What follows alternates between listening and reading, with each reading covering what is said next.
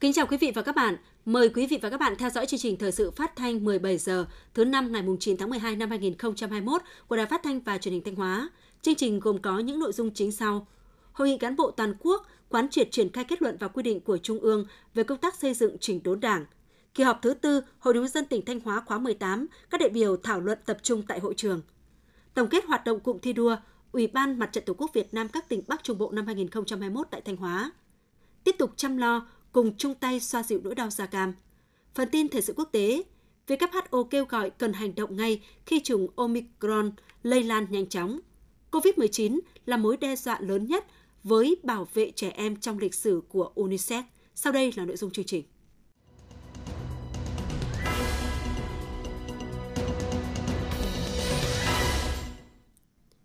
Sáng nay ngày 9 tháng 12 tại Hà Nội, Bộ Chính trị Ban Bí thư đã tổ chức hội nghị cán bộ toàn quốc quán triệt triển khai kết luận và quy định của Ban chấp hành Trung ương về công tác xây dựng và chỉnh đốn Đảng.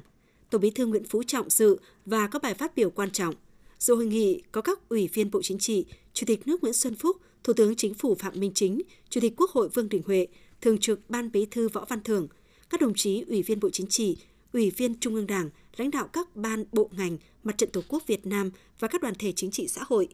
Dự hội nghị tại điểm cầu Thanh Hóa có các đồng chí Đỗ Trọng Hưng, Ủy viên Trung ương Đảng, Bí thư tỉnh ủy, Chủ tịch Hội đồng nhân dân tỉnh, Lại Thế Nguyên, Phó Bí thư Thường trực tỉnh ủy, Trưởng đoàn đại biểu Quốc hội Thanh Hóa, Đỗ Minh Tuấn, Phó Bí thư tỉnh ủy, Chủ tịch Ủy ban dân tỉnh, Trịnh Tuấn Sinh, Phó Bí thư tỉnh ủy, các đồng chí Ủy viên Ban Thường vụ tỉnh ủy, Ủy viên Ban chấp hành Đảng bộ tỉnh, lãnh đạo các ban sở ngành đoàn thể cấp tỉnh. Hội nghị được truyền hình trực tuyến tới các điểm cầu từ tỉnh đến cơ sở, được truyền hình trực tiếp trên sóng của Đài Phát thanh và Truyền hình Thanh Hóa để cán bộ, đảng viên và nhân dân theo dõi.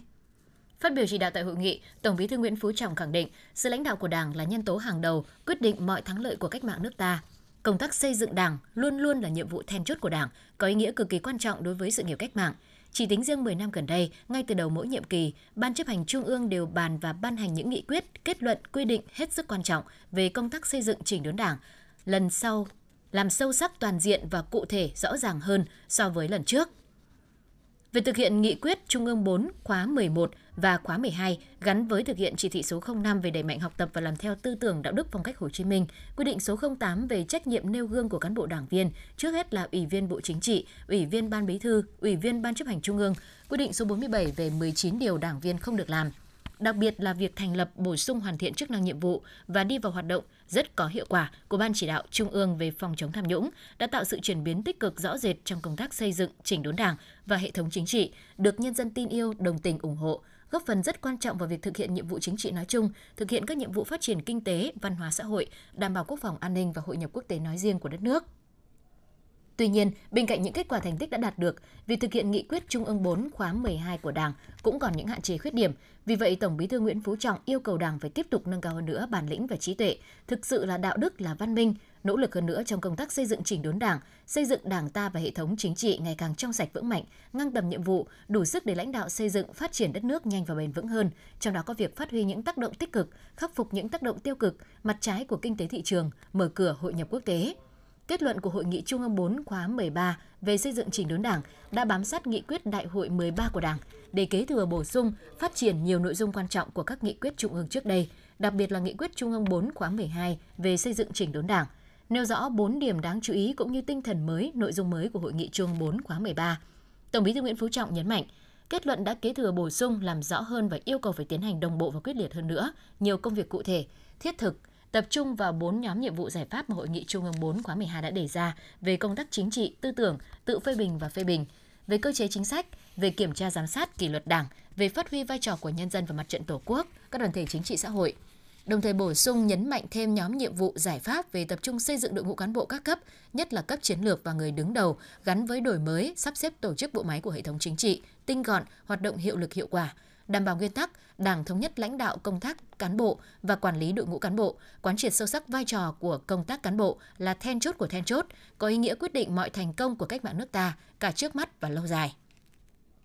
Từ những kinh nghiệm và bài học trong việc thực hiện nghị quyết Trung ương 4 khóa 11, 12 vừa qua, để có được sự thống nhất cao hơn nữa về nhận thức và tổ chức thực hiện có hiệu quả kết luận quy định của Trung ương về xây dựng chỉnh đốn Đảng, Tổng Bí thư Nguyễn Phú Trọng nêu rõ, toàn Đảng, toàn dân phải nhận thức thật đầy đủ và sâu sắc mục đích, ý nghĩa, yêu cầu nội dung của kết luận và quy định, nắm vững những tư tưởng chỉ đạo, những công việc phải làm. Trên cơ sở đó có sự thống nhất cao về ý chí, quyết tâm, thấy được đầy đủ trách nhiệm của mình để gương mẫu tự giác thực hiện và chỉ đạo tổ chức thực hiện kết luận và quy định trên mỗi cương vị công tác tại địa bàn, lĩnh vực do mình phụ trách, mở đợt sinh hoạt chính trị sâu rộng về xây dựng trình đốn Đảng và hệ thống chính trị trong sạch vững mạnh toàn diện.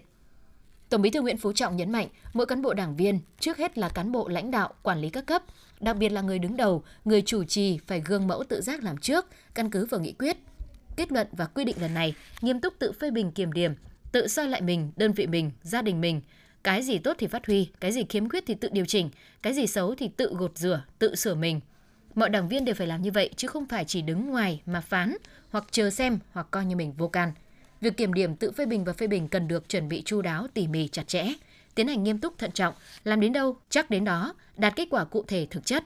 Hết sức tránh làm lướt, làm qua loa hình thức chiếu lệ, khắc phục tình trạng xuê xoa nể nang, thậm chí biến cuộc họp tự phê bình và phê bình thành nơi vuốt ve, ca tụng lẫn nhau, đồng thời cũng ngăn chặn, tránh tình trạng lợi dụng dịp này để đấu đá hạ bệ nhau với những động cơ không trong sáng, nghiêm khắc xử lý những trường hợp trù dập phê bình và vu cáo người khác.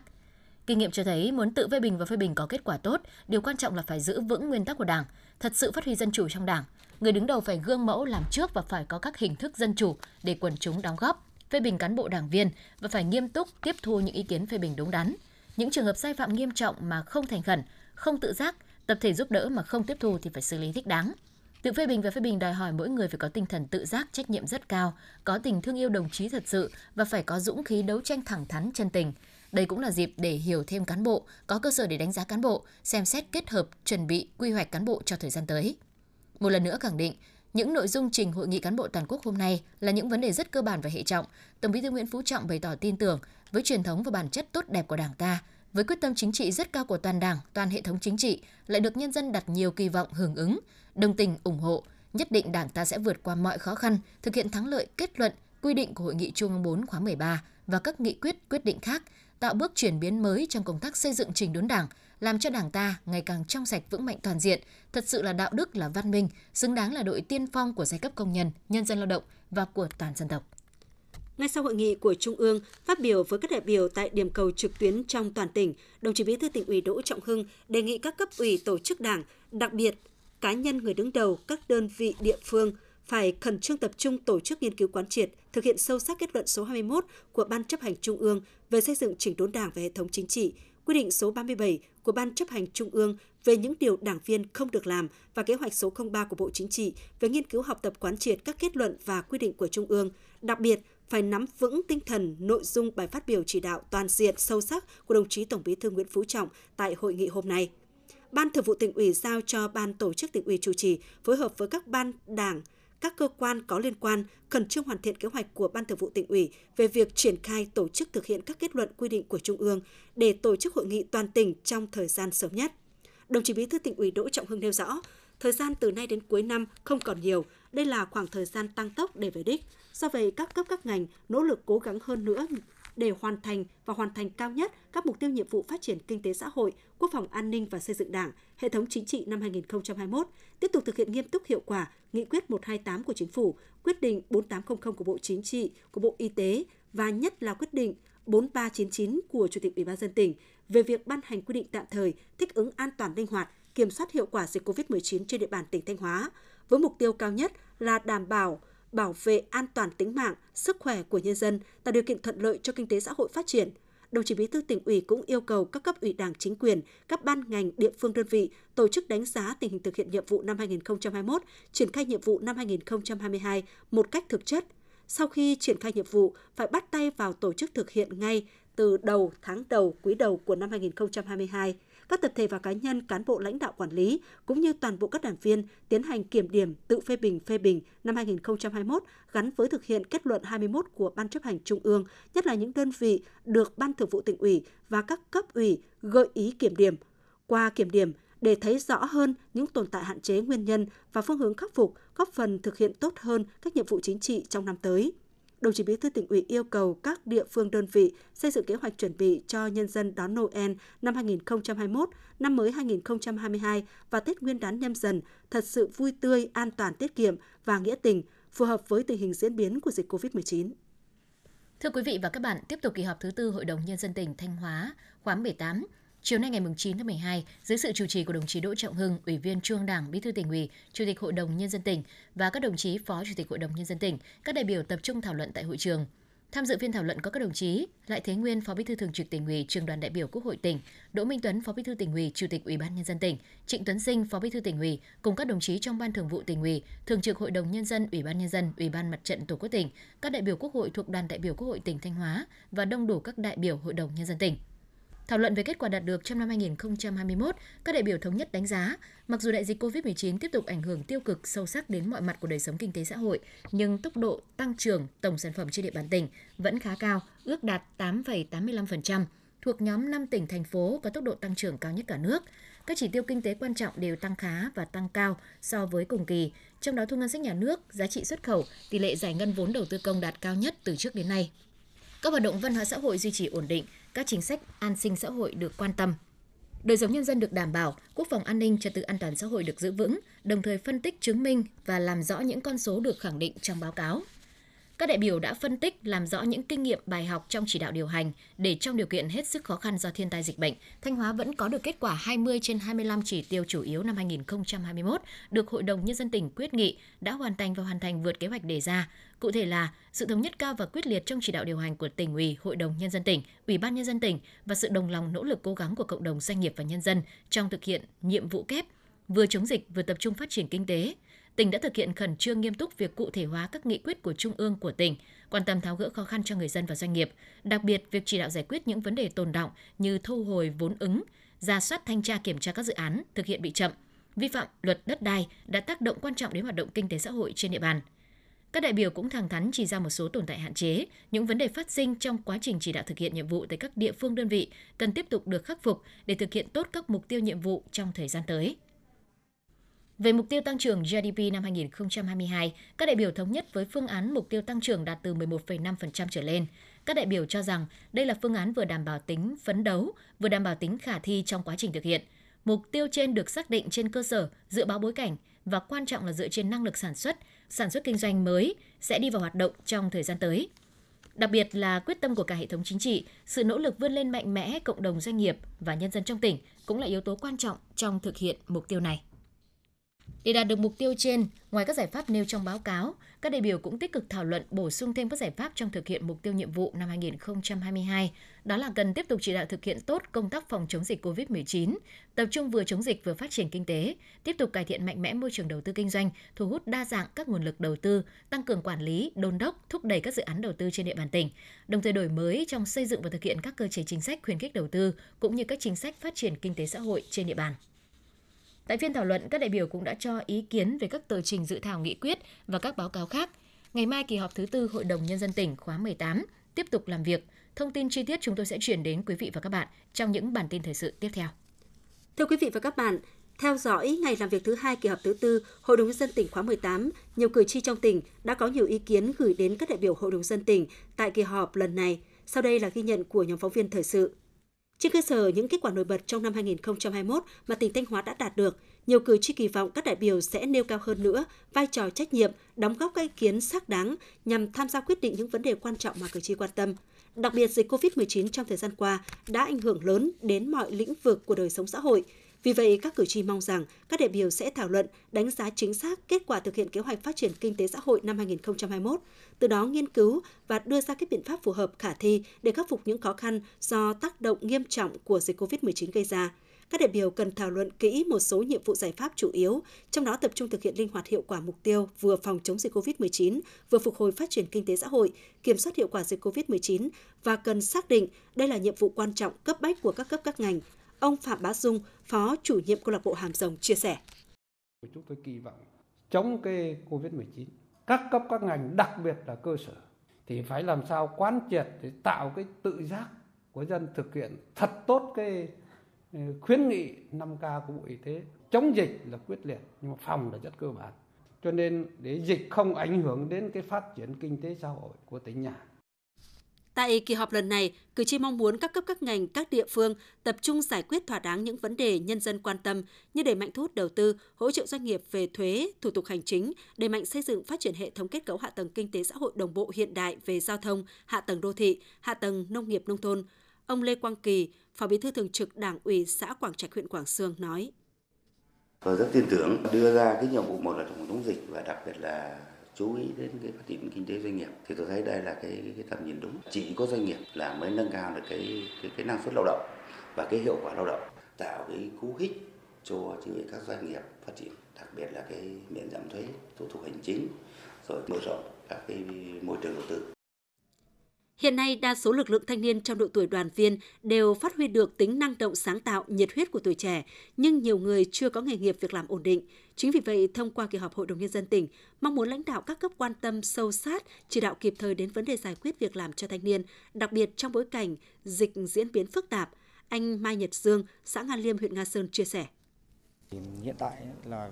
các cái công nhân cũng như là các cái thanh niên ở trong cái độ tuổi lao động ở các cái tỉnh phía Nam họ trở về địa phương rất là nhiều và cái vấn đề là hiện tại ở trên địa phương là họ vẫn chưa có việc làm xét trên cái cạnh an ninh trật tự ấy, thì người ta phải có việc làm, ổn định. Thì mới đảm bảo được cái thu nhập cho gia đình người ta. Cũng đồng thời là nó cũng giảm thiểu được các cái tệ nạn xã hội và các cái vấn đề phức tạp trên địa bàn. Nên là tôi muốn kiến nghị với hội đồng nhân dân là có một cái giải pháp để ta giải quyết được triệt đề cái vấn đề mà thiếu việc làm, mà đặc biệt là trong cái thanh niên ở trong cái độ tuổi lao động. Liên quan đến 38 nghị quyết thuộc nhóm các nghị quyết thường niên, nhóm nghị quyết về cơ chế chính sách và nhóm nghị quyết về chủ trương sẽ được thông qua tại kỳ họp. Cử tri cũng kỳ vọng các nghị quyết được thông qua phiên họp sẽ sớm triển khai đi vào cuộc sống. Ông Trần Văn Bình, Chủ tịch Ủy ban dân xã Nga Liên, huyện Nga Sơn chia sẻ. Đối với các nghị quyết được thông qua trong kỳ họp này thì à, chúng tôi cũng rất mong là sớm được triển khai người dân được nắm bắt được ờ, các cái chủ trương nghị quyết đó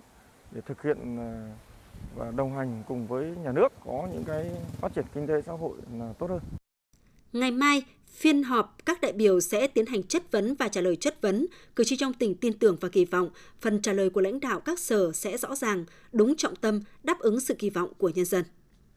Sáng ngày 9 tháng 12, tại thành phố Thanh Hóa, Ban Thường trực Ủy ban Trung ương Mặt trận Tổ quốc Việt Nam tổ chức hội nghị tổng kết hoạt động cụm thi đua Ủy ban Mặt trận Tổ quốc Việt Nam các tỉnh Bắc Trung Bộ năm 2021. Dự hội nghị có các đồng chí Ngô Sách Thực, Phó Chủ tịch Ủy ban Trung ương Mặt trận Tổ quốc Việt Nam, Lại Thế Nguyên, Phó Bí thư Thường trực Tỉnh ủy, Trường đoàn đại biểu Quốc hội tỉnh Thanh Hóa, Phạm Thị Thanh Thủy, Ủy viên Ban Thường vụ Trưởng ban Dân vận Tỉnh ủy, Chủ tịch Ủy ban Mặt trận Tổ quốc Việt Nam tỉnh Thanh Hóa, đại diện Ban Thường trực Ủy ban Mặt trận Tổ quốc Việt Nam các tỉnh trong cụm thi đua gồm Thừa Thiên Huế, Quảng Trị, Quảng Bình, Hà Tĩnh, Nghệ An và Thanh Hóa. Phát biểu tại hội nghị, thay mặt lãnh đạo tỉnh, đồng chí Phó Bí thư Thường trực Tỉnh ủy Lại Thế Nguyên nhiệt liệt chào mừng các đại biểu về dự hội nghị giao ban cụm thi đua Ủy ban Mặt trận Tổ quốc Việt Nam các tỉnh Bắc Trung Bộ năm 2021 do Ủy ban Mặt trận Tổ quốc Việt Nam tỉnh Thanh Hóa đăng cai tổ chức. Thông tin nhanh tới các đại biểu những kết quả nổi bật tỉnh Thanh Hóa đạt được trong năm 2021, đồng chí Phó Bí thư Thường trực Tỉnh ủy khẳng định vai trò và những đóng góp quan trọng của Ủy ban Mặt trận Tổ quốc các cấp từ tỉnh đến cơ sở, nhất là trong việc phát huy sức mạnh đại đoàn kết toàn dân tộc, chung sức đồng lòng cùng cả tỉnh, khắc phục khó khăn thách thức do đại dịch COVID-19, nỗ lực phát triển kinh tế xã hội, đảm bảo đời sống nhân dân, Đồng chí Phó Bí thư Thường trực Tỉnh ủy Lại Thế Nguyên trân trọng cảm ơn sự quan tâm giúp đỡ của Ủy ban Trung ương Mặt trận Tổ quốc Việt Nam đối với tỉnh Thanh Hóa, đánh giá cao sự phối hợp hiệu quả giữa Ủy ban Mặt trận Tổ quốc các tỉnh trong cụm thi đua Bắc Trung Bộ thời gian qua, đồng thời bày tỏ mong muốn tiếp tục nhận được sự quan tâm chỉ đạo của Ủy ban Trung ương Mặt trận Tổ quốc Việt Nam, sự phối hợp của Ủy ban Mặt trận Tổ quốc các tỉnh Bắc Trung Bộ để Mặt trận Tổ quốc tỉnh Thanh Hóa hoạt động hiệu quả hơn, đóng góp nhiều hơn nữa vào sự phát triển chung của tỉnh trong thời gian tới. Tại hội nghị, các đại biểu đã tổng kết, đánh giá kết quả thực hiện giao ước thi đua của Ủy ban Mặt trận Tổ quốc 6 tỉnh Bắc Trung Bộ năm 2021, thảo luận chia sẻ những kinh nghiệm trong quá trình triển khai thực hiện các nhiệm vụ công tác mặt trận của từng địa phương. Hội nghị cũng đã suy tôn Ủy ban Mặt trận Tổ quốc Việt Nam tỉnh Thừa Thiên Huế làm trưởng cụm thi đua năm 2022, phát động và ký kết giao ước thi đua năm 2022 giữa các đơn vị trong cụm. Phát biểu kết luận hội nghị, Phó Chủ tịch Ủy ban Trung ương Mặt trận Tổ quốc Việt Nam Ngô Sách Thực ghi nhận và đánh giá cao những kết quả mà cụm thi đua Ủy ban Mặt trận Tổ quốc Việt Nam các tỉnh Bắc Trung Bộ đạt được trong năm 2021. Đặc biệt, Ủy ban Mặt trận Tổ quốc tỉnh Thanh Hóa đã hoàn thành xuất sắc vai trò là cụm trưởng cụm thi đua. Đồng chí Phó Chủ tịch Ủy ban Trung ương Mặt trận Tổ quốc Việt Nam đề nghị trong thời gian tới, Ủy ban Mặt trận Tổ quốc Việt Nam các tỉnh Bắc Trung Bộ tiếp tục đổi mới nội dung, phương thức hoạt động theo hướng rõ việc, rõ nhiệm vụ, hướng mạnh hoạt động về cơ sở, đồng thời cần tranh thủ tốt sự lãnh đạo của cấp ủy, phối hợp của Hội đồng Nhân dân, Ủy ban Nhân dân, sự thống nhất của các tổ chức thành viên để thực hiện có hiệu quả các cuộc vận động, các phong trào thi đua yêu nước và các nhiệm vụ công tác mặt trận. Chiều ngày 9 tháng 12, đồng chí Ngô Sách Thực, Phó Chủ tịch Ủy ban Trung ương Mặt trận Tổ quốc Việt Nam đã đến thăm chúc mừng các chức sắc công giáo tại Tòa Giám mục Thanh Hóa nhân dịp lễ Giáng sinh năm 2021. Cùng tham gia đoàn có đồng chí Phạm Thị Thanh Thủy, Ủy viên Ban Thường vụ, Trưởng ban Dân vận tỉnh ủy, Chủ tịch Ủy ban Mặt trận Tổ quốc tỉnh.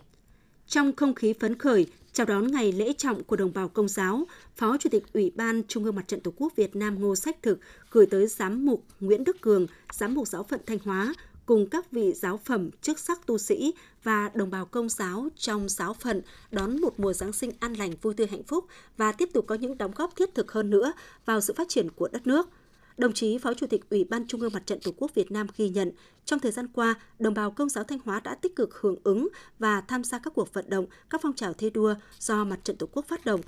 Phó Chủ tịch Ủy ban Trung ương Mặt trận Tổ quốc Việt Nam Ngô Sách Thực đề nghị, với uy tín và vai trò của mình, Giám mục Nguyễn Đức Cường tiếp tục vận động hướng dẫn các vị linh mục, nam nữ tu sĩ, bà con giáo dân trong toàn giáo phận tham gia các hoạt động xã hội, các cuộc vận động, phong trào thi đua yêu nước, tạo điều kiện và động viên bà con giáo dân tích cực tham gia phát triển kinh tế xã hội ở địa phương, góp phần xây dựng quê hương ngày càng giàu đẹp văn minh.